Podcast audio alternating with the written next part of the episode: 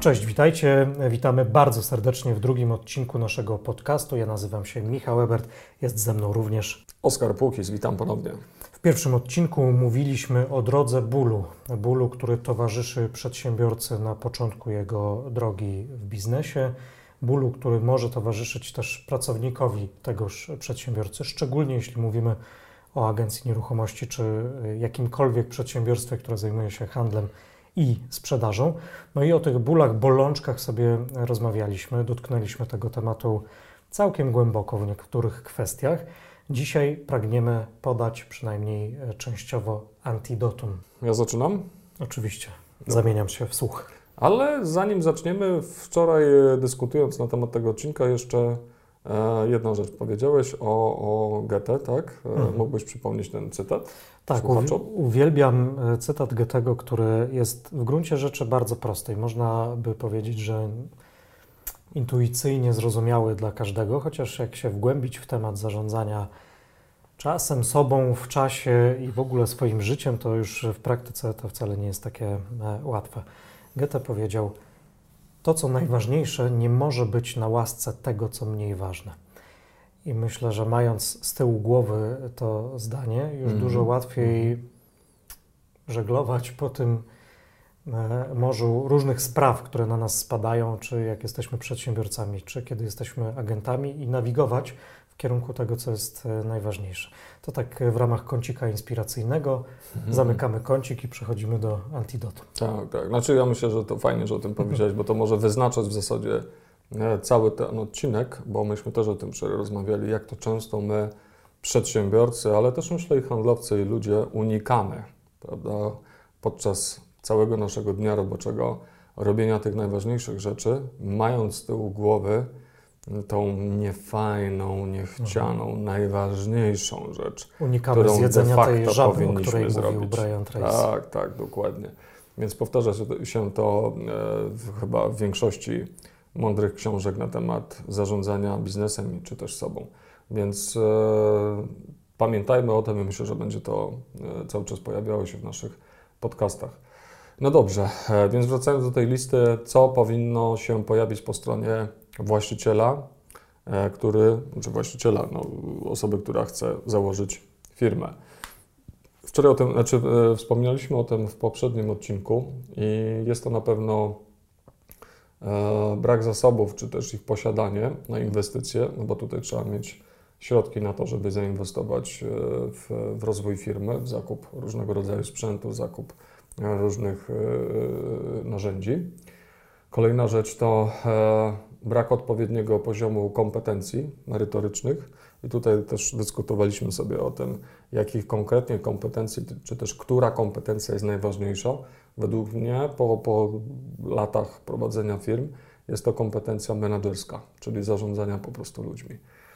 Kolejna rzecz to e, wiedza na temat zarządzania finansami, no bo tutaj też e, dzisiaj mogę powiedzieć, że to jest coś, co na początku u mnie też kulało, czyli to jest takie patrzenie w sprzedaż e, przede wszystkim, tak, sfokusowanie się i tutaj chyba troszkę można do tego znowu nawiązać bo jednak trzeba umieć to kontrolować i, i, i monitorować, co się dzieje z pieniędzmi e, i, i odpowiednio móc planować wydatki. E, kolejna rzecz to zarządzanie sprzedażą. Kompetencja niezmiernie ważna, no bo to takie banalne dość hasło, ale wiemy dobrze, że to się powtarza, sprzedaż jest wszystkim, więc jeżeli rzeczywiście ma być wszystkim, no to musimy być do tego odpowiednio przygotowani. I tu powiem wprost, uważam, że powinny być to e, zaawansowane kursy, które taka osoba powinna po prostu przejść przed w ogóle otwarciem firmy. I, i, i dotyczy to, wrócę tutaj również do kompetencji menedżerskich. E, zresztą zaraz sobie e, ustawimy priorytety co do tego. Kolejna rzecz to podstawowa wiedza przynajmniej o reklamie i marketingu i tutaj żeśmy o tym rozmawiali przygotowując się do nagrania, że nie musi być to e, wiedza na nawet średnio czy, czy, czy mocno zaawansowanym poziomie, ale jednak taka osoba no, musi rozumieć, mm, że mm, no, generalnie w ogóle jest potrzeba tak reklamowania się, mm, na czym to polega, po co, gdzie i jak No bo jeżeli nawet e, właściciel takiej firmy podejmie decyzję o zoutsourcowaniu takich usług, no to też musi rozumieć, o czym rozmawia z taką osobą, e, więc podstawowa wiedza powinna tutaj być. E, no i kolejna rzecz, o której myślę, to podstawowa wiedza na temat rekrutacji. I tutaj również można mm, tego się nauczyć i absolutnie nie robić tego na czuja, więc tym zamknąłbym tą listę. Oczywiście można ją rozwijać, ale z mojej perspektywy doświadczenia to są rzeczy, które przychodzą mi jako e, pierwsze e, w przypadku mm, otwierania firmy. A idąc dalej i ustawiając priorytety, wybrałbym dwie rzeczy. Jeżeli ktoś by mnie zapytał teraz słuchający, mm, prowadzący firmę, już być może, czy też zastanawiający się nad tym, i zapytał mnie, Oskar, dobra, ale powiedz jedną, dwie rzeczy, takie najważniejsze, bez których w ogóle zapomnij, w ogóle nie otwieraj firmy, nie? to być może Was zaskoczy, ale nie będą to zasoby na inwestycje. E, zaraz pewnie wybrzmi też to, dlaczego tak uważam ale uważam, że te dwie rzeczy to e, kompetencje w zakresie zarządzania sprzedażą, a druga rzecz to kompetencje menedżerskie. Uważam, że bez tych dwóch rzeczy e, nie można raczej podchodzić do otwierania firmy, a nawet jeżeli ją otworzymy, to, no to będzie taka krwawa rana, nie? która będzie cały czas krwawiła, e, gdzie raz strupek się zagoi, tak? nie będzie ciekło, a znowu zaraz następnego dnia to się otworzy i będzie krwawiło. Więc e, oczywiście można, no tylko pytanie, czy chcemy fajnie sobie żyć, prowadzić firmę, czy chcemy non-stop krwawić, nie? tak używając takie, takiego brutalnego e, porównania.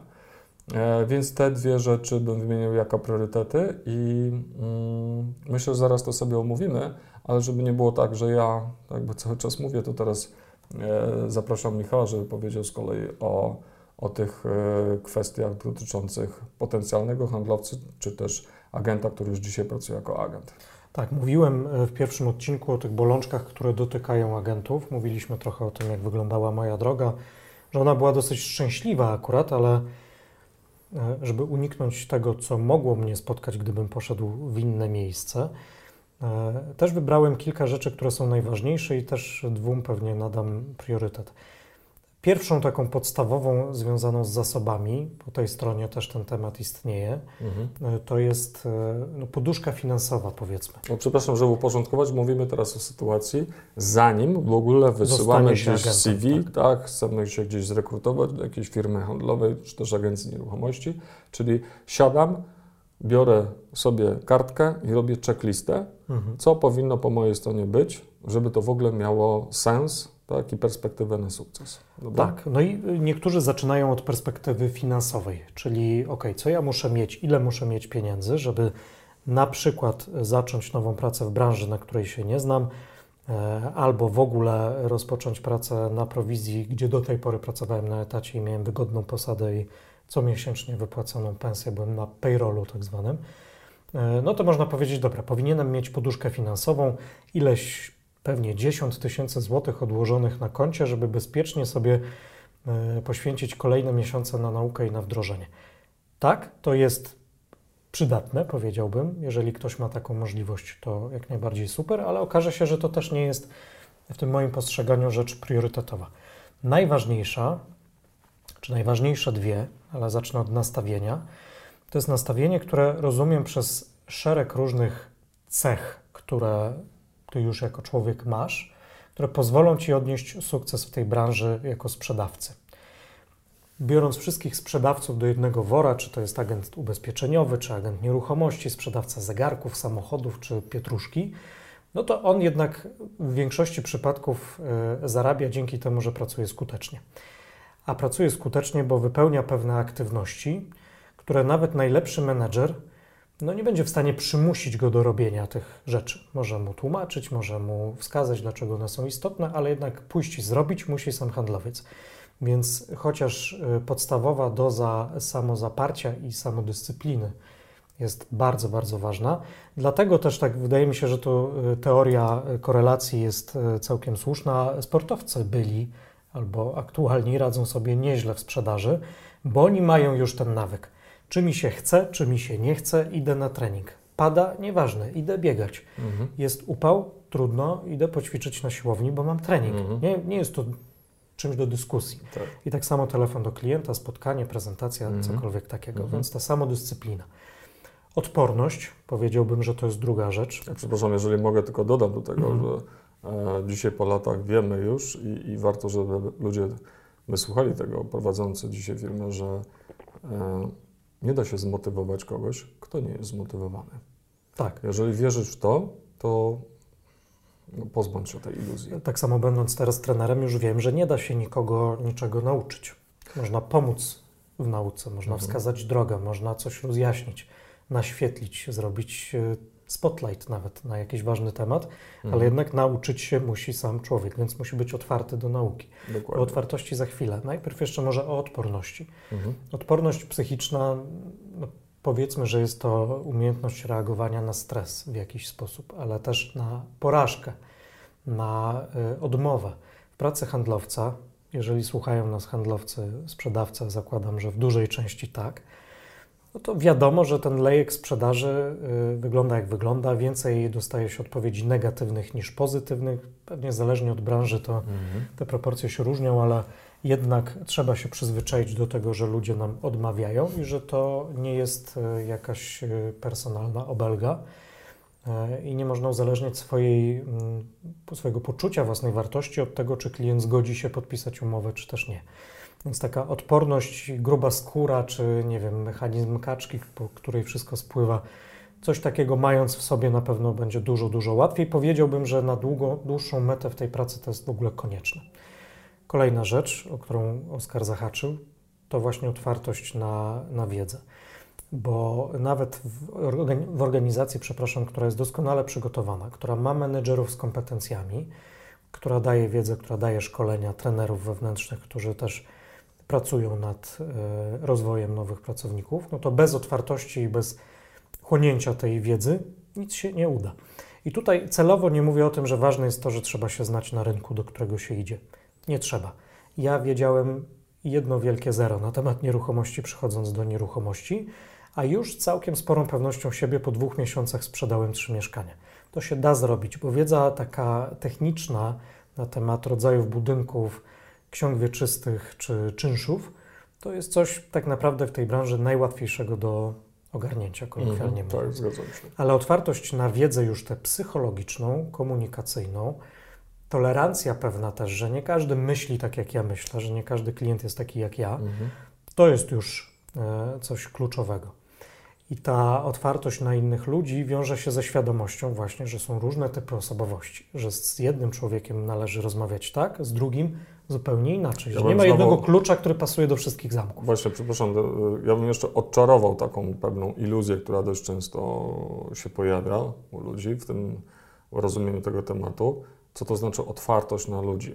Wydaje mi się, że dość często jest to mylnie rozumienie przez to, że lubię wszystkich. Mhm. Że Tak. jestem miły. Że jestem miły, że polubię wszystkich, że z każdym się dogadam. To są takie, takie trochę banały, nie? Mhm. Ale to, o czym rozmawialiśmy, to, to troszkę inne do tego podejście, czyli akceptacja tego, że nie wszyscy są fajni, Tak. i że nie wszystkich da się polubić e, i że akceptujemy to, że właśnie spotykamy się z różnymi osobami, które po prostu mają swoje problemy, ale to nie znaczy, że te problemy na nas przechodzą, a potem e, wracamy do biura, wracamy do domu, przynosimy to, rozdrabniamy to, analizujemy i tak dalej, i tak dalej.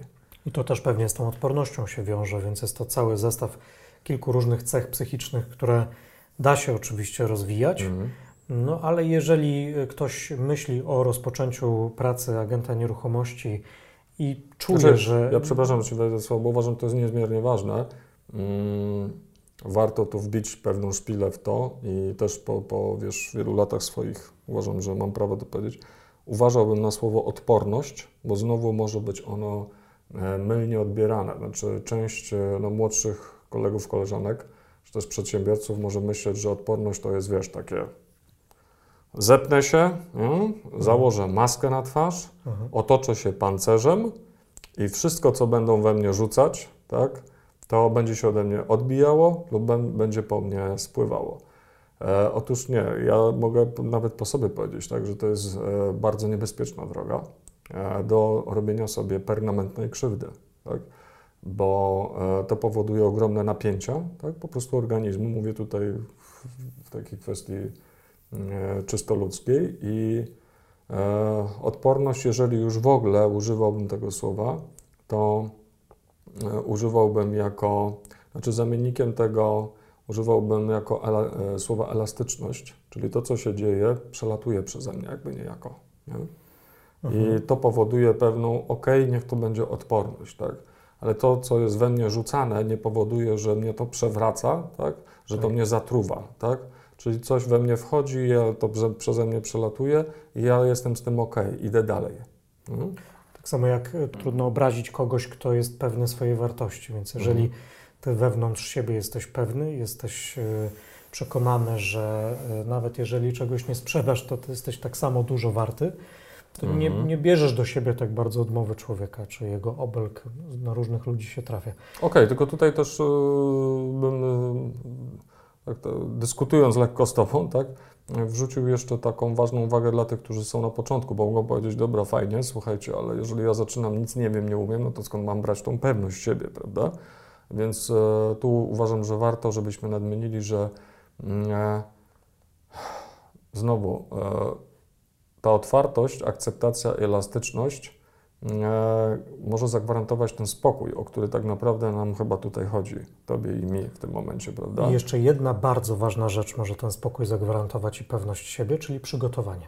Oczywiście, Bo z przygotowania bierze się poczucie pewności, tak. bo mało co może mnie później na spotkaniu z klientem zaskoczyć, jeżeli Tak. ja jestem do niego dobrze przygotowany. Mhm. Z tego y, bierze się taka aura wiarygodności, którą wokół siebie roztaczamy. Mhm. Z tej wiarygodności rodzi się zaufanie, a dopiero z zaufania rodzi się dobra relacja z klientem. Tak Dokładnie. naprawdę. I taki klient może nawet widzieć, tak, że no dobra, mam przed sobą osobę, która ma tam 26 lat, no czuję, nie, że ja mam 50, czuję, że on jest początkujący, ale rzeczywiście widzę, że tak, jest przygotowany, przygotował się tak jak mógł, w, w zakresie jednak ograniczonym jeszcze dla niego, tak, no przeczytał, tak, przygotował się co do mojej nieruchomości, co do analizy rynku, co się dzieje, tak, e, ale z drugiej strony nie, nie ma fałszywej tej pewności siebie, Mhm. takiej napompowanej, sztucznej, która zostaje natychmiast rentgenem prześwietlona Tak. przez, przez pryzmat doświadczenia tej osoby. E, Więc wtedy jest to spójne i jest to, no nie wiem, czy dobre to będzie określenie, wybaczalne, tak? Znaczy, okej, widzę, że chłopak jest świeży, ale naprawdę fajnie się stara, przygotował, nie?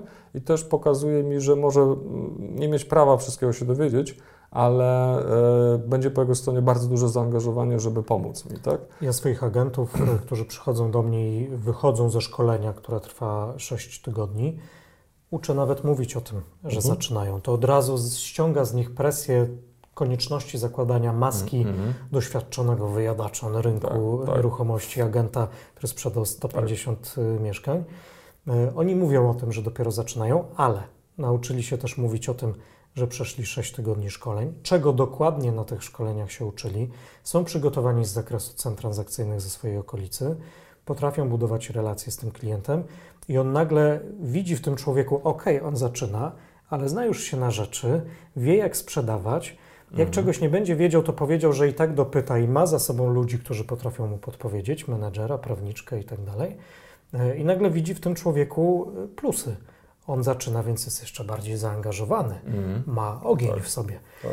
Także da się to zrobić, ale trzeba mieć też pewną odwagę, więc w ogóle odwaga to jest kolejne hasło, które bym Mhm. chciał powiedzieć. Cały czas obracamy się w zestawie cech, które musi mieć ten Mhm. y, początkujący. Tak. Czyli powinien być odważny, powinien być zdyscyplinowany, powinien być odporny w tym sensie, o którym sobie rozmawialiśmy, elastyczny, Mhm. y, no i powinien być zaangażowany. Czyli y, to zaangażowanie to jest y, coś, co dopiero popycha pewnie samodyscyplinę. Mhm. To jest, czy może z samodyscypliny, czasami na zasadzie jakiegoś Tylko e, e, tak, sprzężenia zwrotnego bierze się to zaangażowanie. Nie? Pamiętajmy, o tym rozmawialiśmy też przed nagraniem. Pamiętajcie proszę, że to, o czym my tutaj mówimy, czyli te, no, nazwijmy to teraz cechy charakteru, tak? E, by też nie wpaść w pewną pułapkę, bo wiesz, fajnie się z kimś rozmawia, słuchaj, czy ty jesteś obrotny? No, no jestem, tak. Czy ty jesteś zdyscyplinowany? No, w sumie jestem, tak. Więc o co chodzi? Jeżeli siedzisz e, i zastanawiasz się nad taką pracą i bierzesz kartkę, robisz sobie taką checklistę, to y, trzeba to urealnić. Jak urealnić? Bo łatwo wpaść w pułapkę tak, przekonania, że no tak, ja uważam, że to, to, to i to mam. Tak?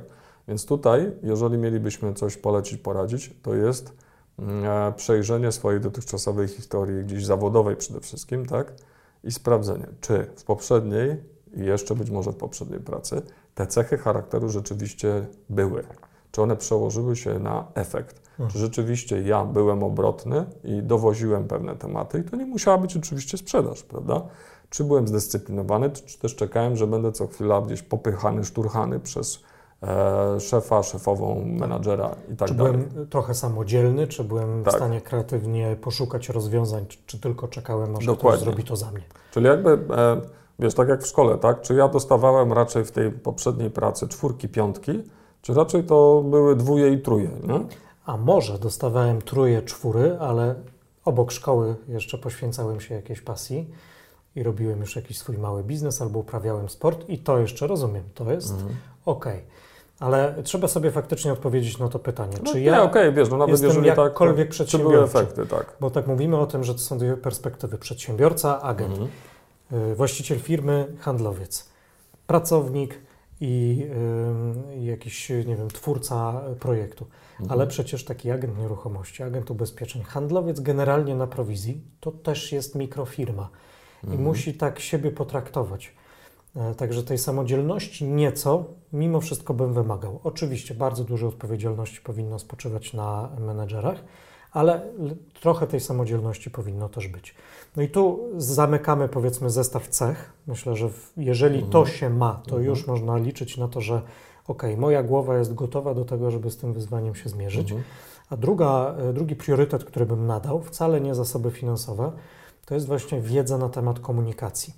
Wiedza, którą dostanę ja jako początkujący agent handlowiec mhm. w miejscu pracy, do którego idę, która będzie skrojona pod moją branżę, oczywiście najlepiej by było, ale przede wszystkim wiedza o komunikacji z ludźmi, o typach osobowości, jak się do nich dostrajać. Znaczy, przepraszam, to już mówisz o wiedzy, którą dostajesz już w firmie, jak się Tak, pojawisz. którą dostajesz. Muszę, no tak, być, bo, muszę bo... być otwarty, żeby ją wziąć, ale tak. Y, firma, czy pytałeś, zadałeś pytanie, co się musi wydarzyć, żeby to, to się udało. Tak.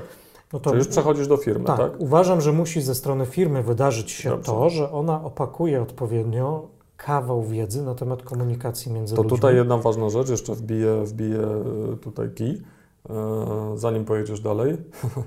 E, otwartość, powiedziałeś na, na wiedzę, tak? I to wydaje mi się, że nie wiem, czy cały podcast nie poświęcimy na ten temat, rozmawialiśmy o tym, jaki jest tym duży problem i też uważam, że powinienem sobie spojrzeć w lustro przed znowu wysłaniem CV i zastanowić się, patrząc na swoje dotychczasowe doświadczenia, interakcje z innymi ludźmi, czy ja jestem otwarty na nową wiedzę, nowe sposoby działania, e, czy chętnie zmieniam swoje e, sposoby działania i, i czy, czy raczej jestem osobą, która raczej woli chodzić swoimi utartymi ścieżkami. Bo jeżeli tak jest, to tutaj rozmawialiśmy o tym, to może być duży problem i duża przeszkoda, żeby zrealizować się w tym zawodzie. Chociaż tak. nie tylko, tak? To w ogóle generalnie życiowo. O, ludzie w ogóle mają tendencję chyba do tego, że lubią chodzić utartymi ścieżkami, tylko niektórzy mają więcej odwagi, żeby jednak z nich zboczyć, bo mhm. widzą sens. Więc żeby oni zobaczyli ten sens, no to może jest też e, po części nasz podcast, żeby zobaczyć sens w tej otwartości na wiedzę, mhm. może rola menedżerów, żeby to pokazać. Wiesz, no, ale to nie chodzi o to, żeby ze ścieżek cały czas zbaczać, przepraszam, że ci wejdę słowo, tak, bo e, to, to to chodzi o to, żeby jeżeli mamy już jakieś ścieżki, tak, e, które bardzo dobrze działają, ja to rozumiem, tak, ale jednak zachowujmy pewną otwartość na to, że do tych ścieżek możemy dołożyć pewne nowe rozwiązania i iść dalej tą ścieżką, którą już mamy, tak? No bo rzeczywiście są pewne schematy działań, e, które wiemy, że od lat, setek lat, tysięcy lat działają, tak? I tutaj nic nowego być może specjalnie nie wymyślimy, tak? jednak nadal cały czas się rozwijamy, tak samo jak się rozwija nauka, tak samo jak się rozwija medycyna, prawda? I dowiadujemy się wciąż nowych, jakichś, nazwijmy to, mikro rzeczy, mikrowiedzy, którą dokładamy i udoskonalamy siebie, prawda? I tak samo jest w tym przypadku. Oczywiście, że tak. I teraz w kwestii tej wiedzy, czyli obszaru, który uważam, że organizacja powinna dostarczyć pracownikowi, żeby on był gotowy wejść na rynek jako handlowiec. Niezależnie od tego, czy sprzedaje samochody, zegarki, mieszkania czy cokolwiek innego. Zamiast banałów w stylu ABC, Always Be Closing i y, podstawowej wiedzy produktowej i wypuszczenia ludzi w miasto, tam jednak powinna być, y, powinno być zastanowienie i przemyślany system szkolenia ludzi, żeby oni wiedzieli, dlaczego ludzie kupują, dlaczego ludzie nie lubią, jak się im coś sprzedaje, jak nie być typowym sprzedawcą. Mówiłem o tych sześciu bolączkach y, w poprzednim odcinku, które dotykają pracowników handlu, sprzedawców niemal każdej branży. Każdy z nich to jest pewnie osobny temat na osobny odcinek, jak się dobyć do klienta, jak go zainteresować, jak mapować jego proces decyzyjny, zarządzać nim, żeby on się tak nie przedłużał i tak dalej, i tak dalej. Ale każda z tych bolączek, w mojej opinii, wynika z tej ostatniej, czyli z tego, że klienci nie są ze sprzedawcami szczerzy na temat tego, kto decyduje, ile ma się pieniędzy, kiedy trzeba dopiąć deal, jaki jest próg bólu i tak dalej.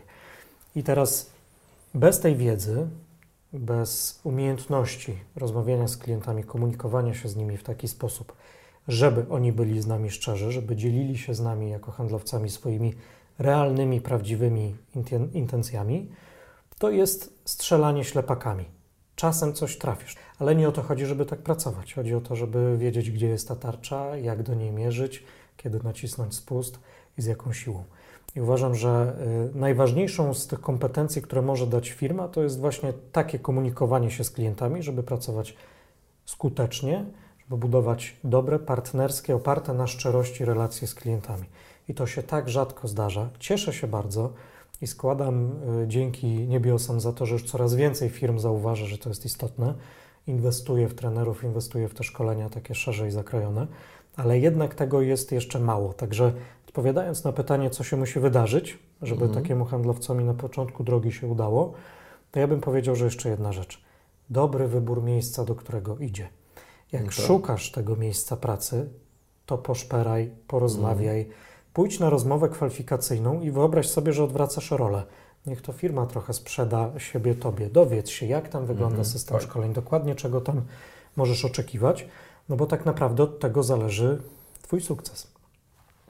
Zgadzam się, tak, dokładnie. No to jest e, coś, co jest e, teoretycznie oczywiste, coś, co dzisiaj robimy codziennie w Google Mapach, wybierając sobie restaurację, tak? Mhm. Sprawdzamy, jaka Ile jest gwiazdek, jakie opinie. Tak, prawda? dokładnie. Ale nie sprawdzamy tego w wielu innych przypadkach, których powinniśmy i tak samo powinniśmy to robić w przypadku firmy, do której chcemy się zgłosić, e, no nie tylko przez internet, ale też może próbując porozmawiać z jakimiś ludźmi, którzy już gdzieś tam mieli do czynienia z taką firmą, nie? więc pełna, pełna zgoda. Ostatnio widziałem takiego mema, e, krótki przerywnik e, humorystyczny, w którym jest właśnie sytuacja rozmowy rekrutacyjnej. No i ten rekrutujący pyta kandydata, czy może w takim razie zadzwonić do poprzednich pracodawców, żeby zapytać o opinię o jego pracy. On mówi, oczywiście, to ja poproszę też o numery do byłych pracowników, żeby zapytać, dlaczego się zwolnili. Mm -hmm. tak, tak, odbierając tę sprawę, można się, można się nieco zdziwić. Tak, tak. Przechodzimy okay. do, do Twoich priorytetów w takim razie. Powiedz jeszcze raz, jeśli możesz, co wybrałeś, te dwa najważniejsze czynniki ze strony przedsiębiorcy, co on musi mieć? Mm, ja wybrałem dwa priorytety. Pierwszy to y, odpowiednie kompetencje merytoryczne, czytaj menedżerskie do zarządzania, generalnie firmą i pracownikami, przede wszystkim na to bym postawił, a druga, drugi priorytet to zarządzanie sprzedażą. Tak? Co przez to rozumiemy? Mm. No to jest coś, z czym, e, wiesz, rozmawiając, pracując e, z właścicielami agencji nieruchomości, widzę, jest duży problem i, i jakby Zresztą być może jakaś świadomość na to jest, ale zazwyczaj jest to jakieś takie nieuporządkowane, tak? E, czy, czy, czy też jest to wycinkowe. E, dlatego no, nie działa to do końca, tak? No bo jeżeli na przykład mówisz agentowi, że ma zrobić dwa pozyski w tygodniu, tak? No to określiłeś mu jakieś aktywności tak zwane. Ale jeżeli zatem nie ma monitoringu i sprawdzenia, tak? no to już jest, to już jest znowu niepełne zarządzanie sprzedażą tak, takim handlowcem. Tak. kolejny wariant, sprawdzasz jednak na koniec tygodnia. Dowiadujesz się, że udało się zrobić jeden pozysk lub wcale. Zostawiasz to? Bo nie masz czasu na przykład, tak? Bo jesteś, jesteś zawalony ogar- tak, ogarnianiem pracą, tej całej listy. wcześniej. tak, 20 innych rzeczy, e, czy też rozmawiasz z takim agentem, handlowcem i pytasz dlaczego, co się stało, tak? Jak mogę Ci pomóc? Zastanówmy się wspólnie, nie? Więc to jest cały proces, prawda? Wieloetapowy.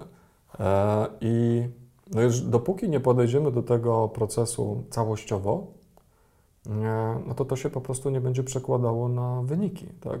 Firmy, ale przede wszystkim członków zespołu, prawda?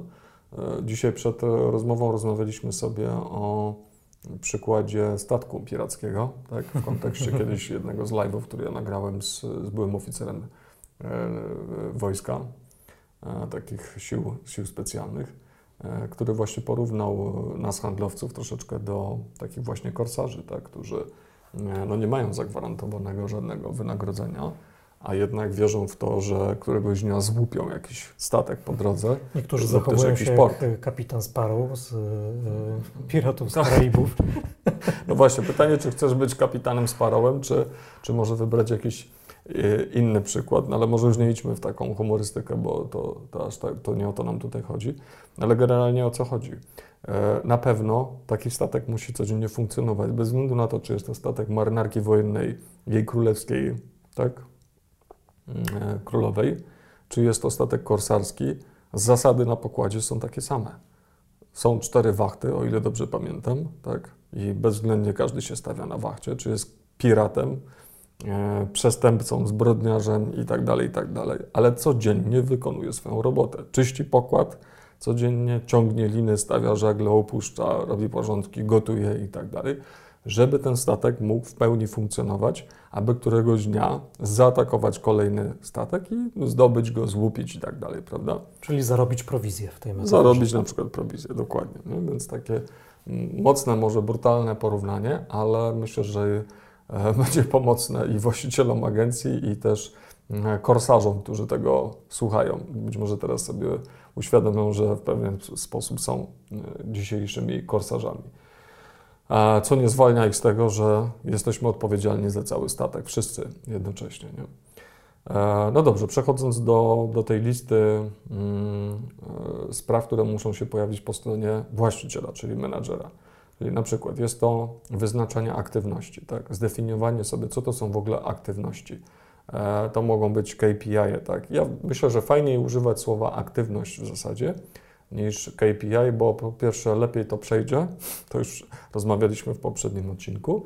E, Poza tym jest to polskie słowo bardziej zrozumiałe i, i dość jasne, aktywność, tak? Muszę być aktywny, bo inaczej no, nic z tego nie będzie, tak? Mówisz, Krzysztof Rzepkowski mówi mi, że słuchaj, co tydzień musiał Ci mówić KPI, -e to są takie rzeczy, które przybliżają Cię do, Do pieniędzy. do pieniędzy, tak? E, ok, albo druga wersja aktywności, no to wiadomo, no codziennie muszę być aktywny, no jak nie jestem aktywny, no to nie ma tych pieniędzy, nie? E, więc, e, więc to.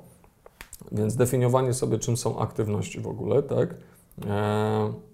E, I następnie wyznaczanie tych aktywności, konsekwentne wyznaczanie, czyli cotygodniowe spotkania minimum. Minimum. Są firmy, ja mam na przykład swojego kolegę, który też przez, przez długi czas był moim mentorem, e, człowiek, który wprowadził trzy firmy na, na, na giełdę e, z dużym, fajnym, ciekawym doświadczeniem, e, od którego też zaczerpnąłem dużo ciekawej wiedzy.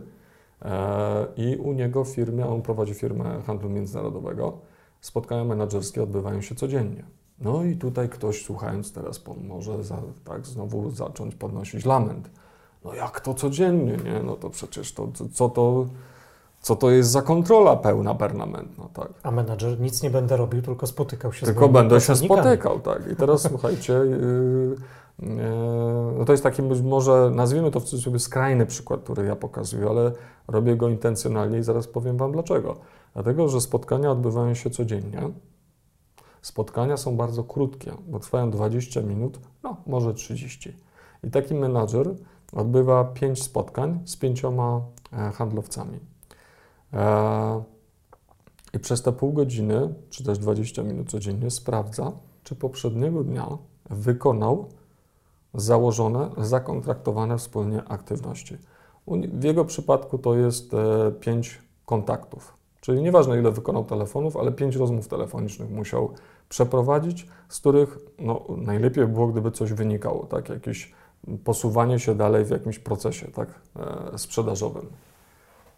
No i co się dzieje? No, codziennie handlowiec budzi się i dobrze wie, że nie ma zmiłuj, dziś będzie rozmowa, prawda? Dziś będzie rozmowa. I jeżeli on wykonał te czynności, te aktywności, to on jest spokojny, nie? Będzie spokojnie do roboty i wie, że on jest w porządku. A ja uważam, i tutaj siedzi pies pogrzebany, że ci, którzy nazwijmy to, chcą trochę pobumelować, nie mają właśnie tej dyscypliny i ta checklista, o której mówiliśmy, się nie zgadza, to takie osoby alergicznie będą reagowały na to, co przed chwilą tutaj powiedziałem, tak? czyli spotkania codzienne. Nie? E, więc to się sprawdza, tak? W tej akurat konkretnej firmie, bo codziennie robota jest wykonywana. I na koniec tygodnia są efekty. Miesiąc ma 4 tygodnie. Efekty mnożymy razy 4, tak? No możemy znowu lejka tak używać tutaj, więc tam jest non-stop wrzucane. I teraz to, o czym rozmawialiśmy wczoraj, jeżeli spotkanie jest raz na tydzień, ja to rozumiem, nie, nie, mamy, yy, nie mamy takiej przestrzeni, takiej możliwości, żeby robić je codziennie, bo to też nie o to chodzi, że tutaj nawołujemy do tego, bo trzeba mieć do tego rzeczywiście menadżera już zewnętrznego i to kosztuje, e, czy też zatrudnić go na, na etacie. E, no to zobaczcie, jeżeli robimy raz na tydzień, to, to już jakby też nam troszkę utrudnia sprawę. Dlaczego? Bo jeżeli mamy do czynienia z ludźmi, którzy no właśnie no, mam na przykład założonych 20 rozmów w sprawie nieruchomości czy innych, innych tematów. No to we wtorek tam jakoś źle się czułem, nie miałem nastroju, tak, w środę klient mnie wyprowadził z równowagi, no to już nie miałem ochoty dzwonić na pozyski. I w czwartek przypominam sobie, że w piątek będzie rozmowa monitorująca. No więc w czwartek na hura zaczynam wydzwaniać po wielkiej bazie i odrabiać zaległości. I teraz pytanie, czy to o to chodzi, nie? Jakie jest nastawienie takiego agenta, który na hura nagle w panice zaczyna wydzwaniać i w panice zaczyna, znaczy jego motywacją podczas rozmowy jest głównie panika teraz wtedy, tak? Strach, lęk, co będzie na rozmowie piątkowej z menadżerem.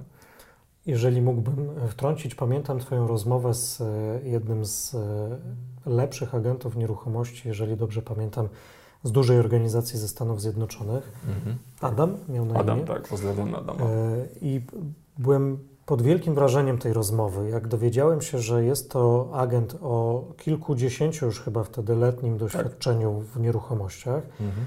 E, który no, tak naprawdę zęby zjadł na tej pracy, ma już mhm. wiele poleceń, mhm. klienci do niego wracają. To jest moment, połowa jego kariery, to jest moment, w, których, e, w którym widzi się ludzi, którzy spoczywają na laurach i odpuszczają pewne aktywności. Natomiast on, mając tę checklistę cały czas w głowie zachowaną, mając te cechy, o których sobie rozmawialiśmy, wspominałeś, czy on nawet o tym mówił, że codziennie rano siada do biurka mhm. i od 9 do 11 dwie godziny dzwoni, tak. bo tak trzeba. Bo to jest ten trening, o którym mówiliśmy. Mhm. Trening jest do zrobienia i koniec, kropka. Tak. E, I to się da zrobić. Mhm.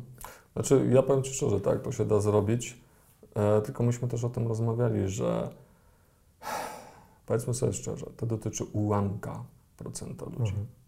To jest naprawdę bardzo niewielki ułamek ludzi, procent ludzi, przepraszam, którzy są w stanie dzień w dzień przez lata sami się motywować i tak jak do treningu siadać od 9 do 11 po prostu dzwonić, nie? bez jakiegoś menadżera i tak dalej, więc to y, jakby myślę, że odczarujmy kolejną iluzję, że ja byłem Byłem na, na rozmowach w jednej z agencji, gdzie właściciele mówili, wiesz, no fajnie by było znaleźć takich najlepiej, wiesz, samodzielnych, nie? I znowu, nie, no, czarujmy iluzję, że no, niemalże coś takiego nie istnieje, jak samodzielny agent czy handlowiec, tak? Ja wiem, że teraz być może tutaj yy, duża część ludzi będzie się buntować. Nie, ja sobie świetnie radzę, jestem samodzielny. Okej, okay, no i mamy prawo do swoich opinii. Moja jest taka opinia, naprawdę gdzieś tam po tych swoich 14 latach doświadczeń biznesowych, że takich osób jest bardzo, bardzo mało, a nawet jeżeli są takie osoby, to prędzej czy później gdzieś tam e, mm, no, przestają po prostu być e, aktywne w taki sposób konsekwentny, tak długofalowy, tak jak tutaj mówisz o tym Adamie, który rzeczywiście no, czapki z głów. Nie? I stąd właśnie te umiejętności menedżerskie ze strony organizacji są mhm. tak istotne, żeby tych najlepszych ludzi, bo przecież wśród tej większości, którzy nie są w pełni w 100% samodzielni latami, są gwiazdy sprzedaży. Tam mhm. przecież są ludzie, którzy potrafią robić niesamowite rzeczy.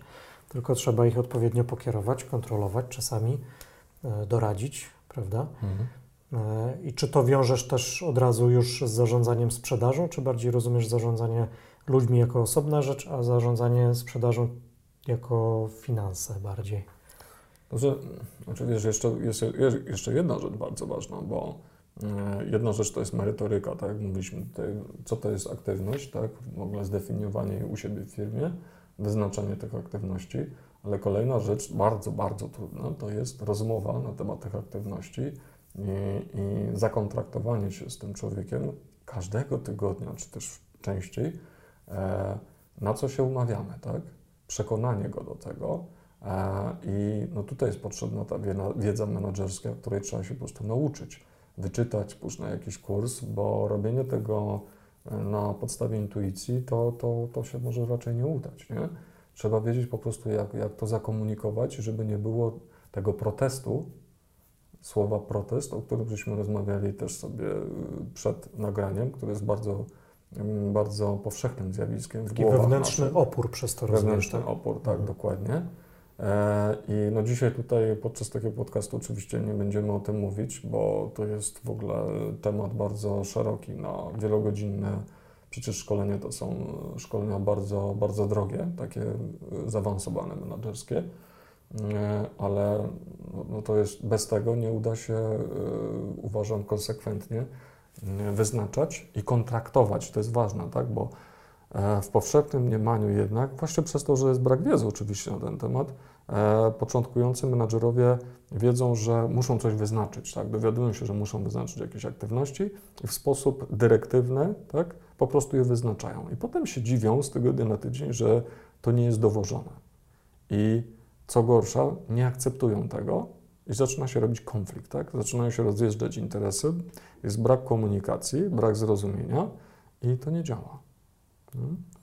Więc e, dlatego ustawiłem to jako priorytet, jeśli chodzi o klucz do powodzenia po założeniu firmy.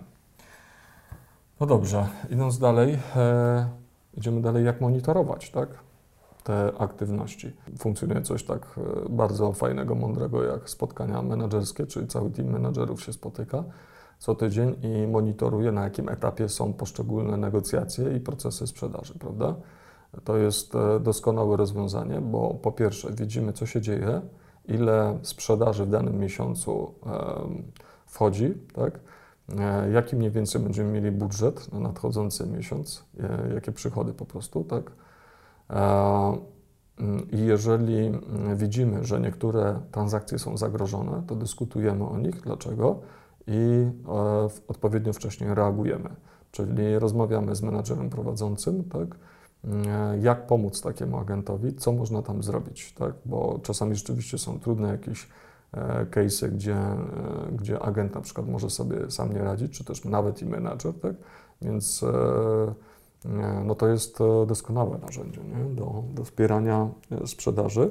Pamiętam, że rozmawialiśmy też jakiś czas temu odnośnie zarządzania sprzedażą kontroli, ile się zarabia, ile się wydaje i generalnie już finansów. Mówiłeś też o tym, że na początku swojej drogi przedsiębiorcy mają też dużą skłonność do tego, żeby przeinwestowywać mhm. i to kończy się później często tragicznie. Czy tak. uważasz, że to jest priorytetowe, żeby trochę się, no nie wiem, powstrzymać? Czy to jest dobre słowo w ogóle, dobre określenie?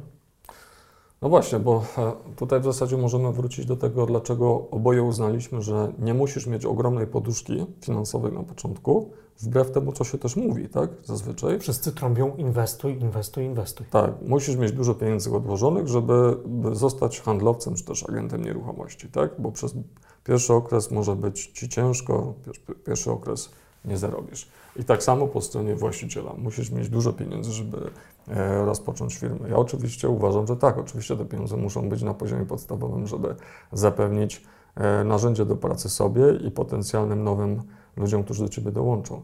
Ale jeżeli nawet nie masz tak dużej e, kwoty, ale za to kompensujesz to odpowiednio wysokimi kompetencjami właśnie menedżerskimi plus zarządzaniem sprzedażą, uważam, że możesz tutaj podjąć pewnego rodzaju ryzyko, a ryzyko zawsze jest w biznesie. Tak?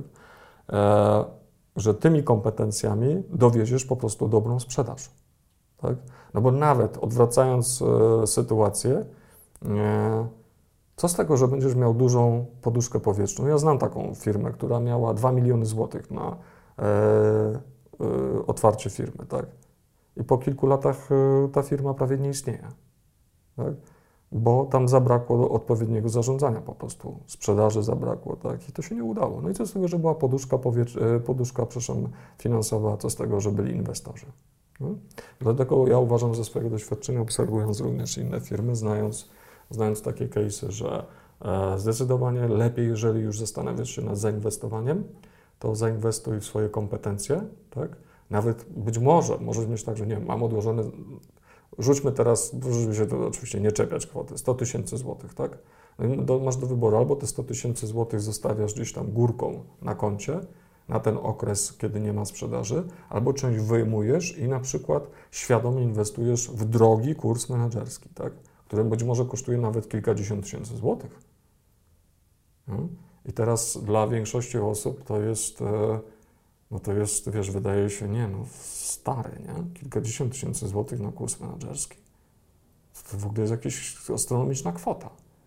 Tylko ja dzisiaj, jeżeli ktoś mnie teraz słucha, tak prowadzący firmę, to dzisiaj z pełnym przeświadczeniem po wielu latach też swoich błędów, tak, e, wiesz, też błądzenia często, e, naprawdę bardzo chętnie już na początku przyszedł taki kurs i zaoszczędził sobie wielu cierpień, sobie i też e, ludziom, którzy ze mną pracowali. Nie? Czyli tak samo jak w przypadku. I nie boję się tego wprost powiedzieć, tak? Tak samo jak u handlowca dochodzimy do słowa pisanego przez duże W, czyli wiedza. Mhm. Wiedza i kompetencje. Tak, tak mhm. dokładnie. Nie? I dobrze, że powiedziałeś o tej wiedzy, bo rozmawialiśmy również o tym, co powinno budować autorytet menadżera, na przykład w naszej branży tutaj, tak? I wydaje mi się, że też warto odczarować pewne iluzje, bo nawet na rozmowach rekrutacyjnych to pada i wynika to uważam po prostu z niewiedzy u ludzi. E, ja w ramach swojej rekrutacji, która jest trzyetapowa, e, miałem zestaw pytań, w których padało pytanie na temat szefa. Jaki powinien być Twój szef? Tak ogólnie.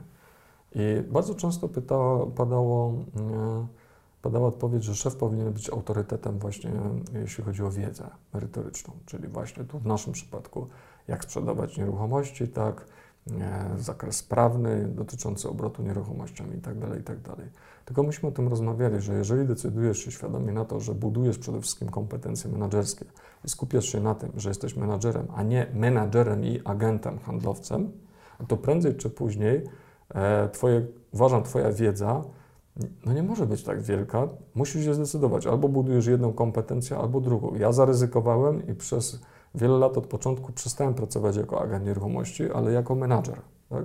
Co wiem z rozmów z wieloma e, właścicielami agencji, jest dość rzadkie jednak. Nie?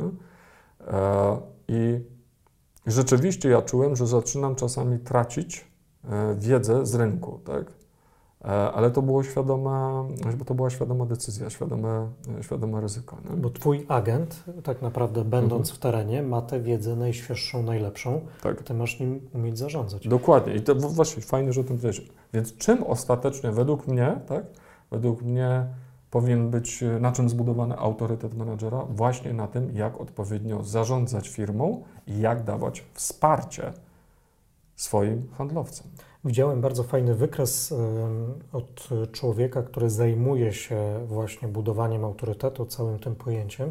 I on podzielił autorytet na takim wykresie kołowym na trzy tercje. Mhm. Tam była część wiedzy, autorytetu wiedzy, tej merytorycznej właśnie, mhm. idąc przykładem nieruchomości z zakresu e, obrotu nieruchomościami ogółem. Mhm. Był autorytet zasad właśnie, czyli to, o czym mówiłeś wyznaczanie aktywności, kontrolowanie tych aktywności, Mhm. rozmowa na temat tego, co się wydarzy, jeżeli nie będziesz tych aktywności wypełniał i wyciąganie konsekwencji. Tak samo on mówił bardzo często o tym i mega mi się spodobało to zdanie. Przyłapuj ludzi na tym, że robią coś dobrze. Bo Mhm. czasami jak ktoś usłyszy autorytet zasad, musisz pilnować przestrzegania zasad, to idzie tylko w stronę ganienia tych, którzy robią coś źle, Mhm. a jak ktoś robi coś dobrze, no to tak powinno być. To jest standard, nie ma co o tym mówić. Mhm. Więc przyłapywanie ludzi na tym, że robią coś dobrze, jest też myślę takim fajnym, pozytywnym, Mhm. no nie strategią, ale taktyką. I jeszcze jest tam trzecia tercja, czyli autorytet wiedzy, zasad, i jeszcze taki interpersonalny, jakiejś może nawet drobnej niezażyłości, ale bliskości między tym menedżerem i pracownikiem, empatii może jakiejś, wymiaru człowieczeństwa, że to nie jest tylko zawodowy, y, zawodowa relacja, ale też mniej więcej wiemy, co się dzieje u jednej czy u drugiej strony, czy bardziej menedżer wie coś o tym pracowniku. Potrafi z nim pogadać przy kawie nie tylko o pracy, ale też Mhm. o innych tematach, chociaż jakoś podstawowo.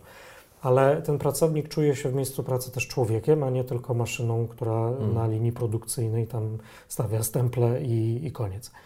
E, Więc tak a propos autorytetu, fajn, myślę, że fajna Mhm. wrzutka, żeby patrzeć na to wielowymiarowo, a nie Mhm. tylko menedżer, który y, uczy i koniec. No, jeszcze wspominaliśmy o heheszkach. Mm. Rozmawialiśmy o heheszkach, które są też, wydaje mi się, dość powszechne. E, Jeżeli menadżerowi brakuje kompetencji do zarządzania, nie wie jak zarządzać, jak komunikować, jak kontraktować, jak wymagać, jak monitorować, to co się dzieje? No dość takie powszechne zjawisko. Wiesz, ha, ha, ha, no Marek, y, wiesz, mógłbyś y, podzwonić, nie, w tym tygodniu. Przydałoby No, się rozumiesz? Przydałoby się, no, tam coś zrobić, nie? I teraz pytanie, jak taki Marek poważnie potraktuje wyznaczenie takich aktywności? Mhm. Wyobraź sobie, jakby działała, y, no nie wiem, armia na przykład, tak, Tak. zarządzana. Ale z drugiej strony firma nie będzie zarządzana tak jak armia, to też nie będzie działało, bo przecież Mhm. nikt nie będzie dobrowolnie przychodził po rozkazy do, do firmy i Mhm. żył pod butem. tak. I tu przechodzimy do tego. Przepraszam, jeszcze ten. y, Wiecie, to może byście dzisiaj rozwiesili żagle, nie? Bo no może fajnie by było gdzieś, gdzieś tak popłynąć, nie? No, to ja idę do siebie tam, do, do, do kajuty kapitańskiej, nie? To, Mhm. to, to ja będę tak obserwował, czy zaczynamy płynąć, czy, czy może nie płyniemy, stoimy w miejscu. Z drugiej strony, zobacz, jeżeli jest drugi statek, na którym jest dyktator, który wszystkich trzyma Mhm. na smyczy, no to bardzo szybko ludzie będą uciekali z tego statku na ten, Mhm. na którym są traktowani bardziej po ludzku, właśnie lepiej. I to normalnie. jest też kolejna ważna rzecz, której trzeba się po prostu nauczyć, jeśli chodzi o kompetencje menedżerskie, jak te aktywności sprzedawać, w cudzysłowie, tak, tak żeby ci ludzie e, niejako brali je za swoje, tak? Czyli wracamy do słowa kontraktowanie, czyli fajnie, że o tym mówisz, że e, żeby też nie odbierać tego, o czym mówimy, mm, jako zachęcanie do dykta, dy, dyktatorskiego zarządzania, tak? Z jednej strony i to, to ja pamiętam, ja miałem takie doświadczenia u siebie też, kiedy ja zacząłem ludziom mówić, słuchajcie, to, że ja pewne rzeczy u Was gdzieś tam kontroluję, rozmawiam o pewnych Waszych działaniach, to zrozumcie, że robię to dlatego, żeby Wam pomóc, żeby Was wesprzeć, tak? E, I to było bardzo trudne, powiem Ci szczerze, nie? I tutaj wracamy do małej otwartości i tego protestu, o którym będziemy mówić, o którym mówi e, znany psycholog Jacek Walkiewicz. E, Ci, którzy znają Jacka Walkiewicza, myślę, że, że, że e, być może też o tym słyszeli. No i właśnie, jak budować ten autorytet, który będzie zarówno oparty na zasadach, na konsekwencji, na wiedzy, na pewnej też bliskości z pracownikiem, jakimś Mhm. rozumieniu siebie wzajemnym, jak używać kontraktu, który właśnie już padł, Mhm. tak, żeby e, być w stanie rozliczać pracowników z pracy, żeby oni czuli, że ma to sens i żeby czuli się zaopiekowani, a nie e, tylko kontrolowani przez generała, który rozlicza ich Tak, z pracy i tak. podlicza w Excelu. Tak.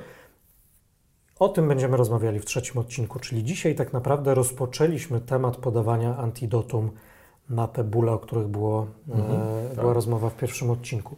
Zaczęliśmy, no bo w kolejnych będziemy przechodzili przez inne tematy, już pewnie głębiej, konkretniej, Mhm, mhm. zaczynając właśnie w trzecim od kontraktu, bo jest to narzędzie, które potrafi sprawić, że menedżer potrafi zarządzać pracownikiem. To jest fantastyczne narzędzie, którego uwielbiam uczyć. Narzędzie, podejście, technika, które y, uczę, jak wykorzystywać przez handlowców w relacjach z klientami, żeby zarządzać spotkaniem, zarządzać relacją z klientem. Mhm. I mało tego, to jest nawet narzędzie, które paradoksalnie to nie przychodzi jako pierwsze do głowy, potrafi świetnie nam obronić cenę. Cenę naszej usługi, którą sprzedajemy, cenę naszego produktu, który prezentujemy klientowi. Także o tych y, trzech rozumieniach kontraktu z dwóch perspektyw porozmawiamy sobie w kolejnym odcinku naszego podcastu. Co ty na to, Oskar? To pozwól, że jeszcze spuentuję. Śmiało. Po swojemu troszeczkę. E, ja bym Myślę, że warto zas, e, czasami zastępować e, chociażby w swojej głowie słowo, zarząd, bo powiedzieć zarządzanie pracownikami.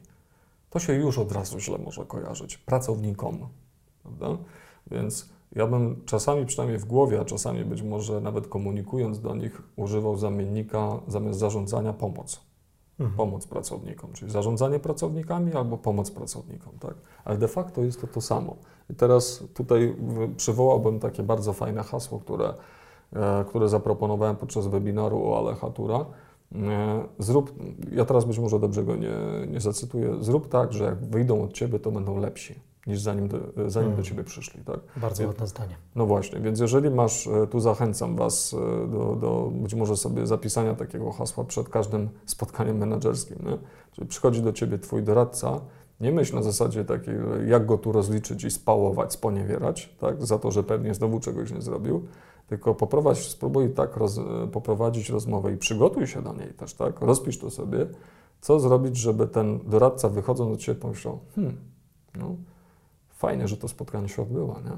Bo ja się czegoś dowiedziałem, nauczyłem, tak? Nawet może być tak, że on sobie tego kompletnie nie uświadamia. I ty nie musisz jako menadżer oczekiwać jakiejś, e, wiesz, gratyfikacji, jakiegoś podziękowania wielkiego. No niestety tak jest. No, taka jest trochę smutna, trudna rola menadżera, tak? że on najczęściej nie słyszy na, na, dzień, na co dzień dzięki stary, dobra robota. No mhm. nie ma tego niestety. No, handlowiec w sumie też rzadko otrzymuje wdzięczność od klientów. Czasami mhm. się to wiadomo zdarza po, po dobrych transakcjach, ale jednak z reguły nie aż tak dużo. No ale trzeba sobie umieć z tym też poradzić, być odpornym, elastycznym. Dokładnie. Myślę, że też jakiś odcinek na to poświęcimy i już kończąc, myślę całkowicie, tak e, dodając do tego już niejako case mały, szybki e, z, z, z naszej rzeczywistości, rozmawiając z jednym z właścicieli agencji nieruchomości, rozmawialiśmy sobie o performansie różnych tam jego doradców i on mówi, że no ma takiego, wiesz, Maćka, który roku u niego już siedzi. No i nie ma wyników, nie? I mówi, wiesz co, no zrobiłem z nim rozmowę, tak jak proponowałeś, i powiedziałem mu tak, wiesz, dajmy sobie czas, Maćku, jeszcze trzech miesięcy. No i wiesz, jak się nic nie zmieni, to się rozstaniemy. Ja mówię, słuchaj, tylko wiesz, ty musisz mu powiedzieć, co on ma zrobić, żeby się coś zmieniło. Zabrakło tak? jednej ważnej kropki. Właśnie. Żeby no, się wszystkie połączyły. Zobaczcie, nie? to wszystko, co, o czym dzisiaj powiedzieliśmy, te aktywności, tak? co zrobić, kiedy, jak i tak dalej, no to są właśnie te rzeczy, które my musimy e, zakomunikować. I to jest nasza odpowiedzialność, która na nas spoczywa jako menadżerach. Znowu słowo odpowiedzialność. odpowiedzialność no będzie się przewijało parę tak, razy dokładnie. jeszcze. To jest odpowiedzialność, obopólna zresztą odpowiedzialność. No a y, znowu, nie, to przypomina tego kapitana, tak, który po prostu coś tam wychodzi, mówi do do, do, do załogi i wraca do swojej kajuty i patrzy, co się wydarzy, nie? No to nie zadziała po prostu, słuchajcie. W takim razie na dziś kończymy. W następnym odcinku porozmawiamy zatem o tym, jak e, dzięki kontraktowaniu pomagać swoim pracownikom, jak pomagać klientom podejmować decyzje i w bonusie, jak obronić cenę swojej usługi. Za mhm. dzisiaj za uwagę dziękuję. Oskar Płukis i Michał Ebert. A ja tylko powiem, że nie mogę się doczekać kolejnego odcinka. Kontraktowanie to jest wspaniały temat. Do tak usłyszenia. Do, do usłyszenia, do następnego.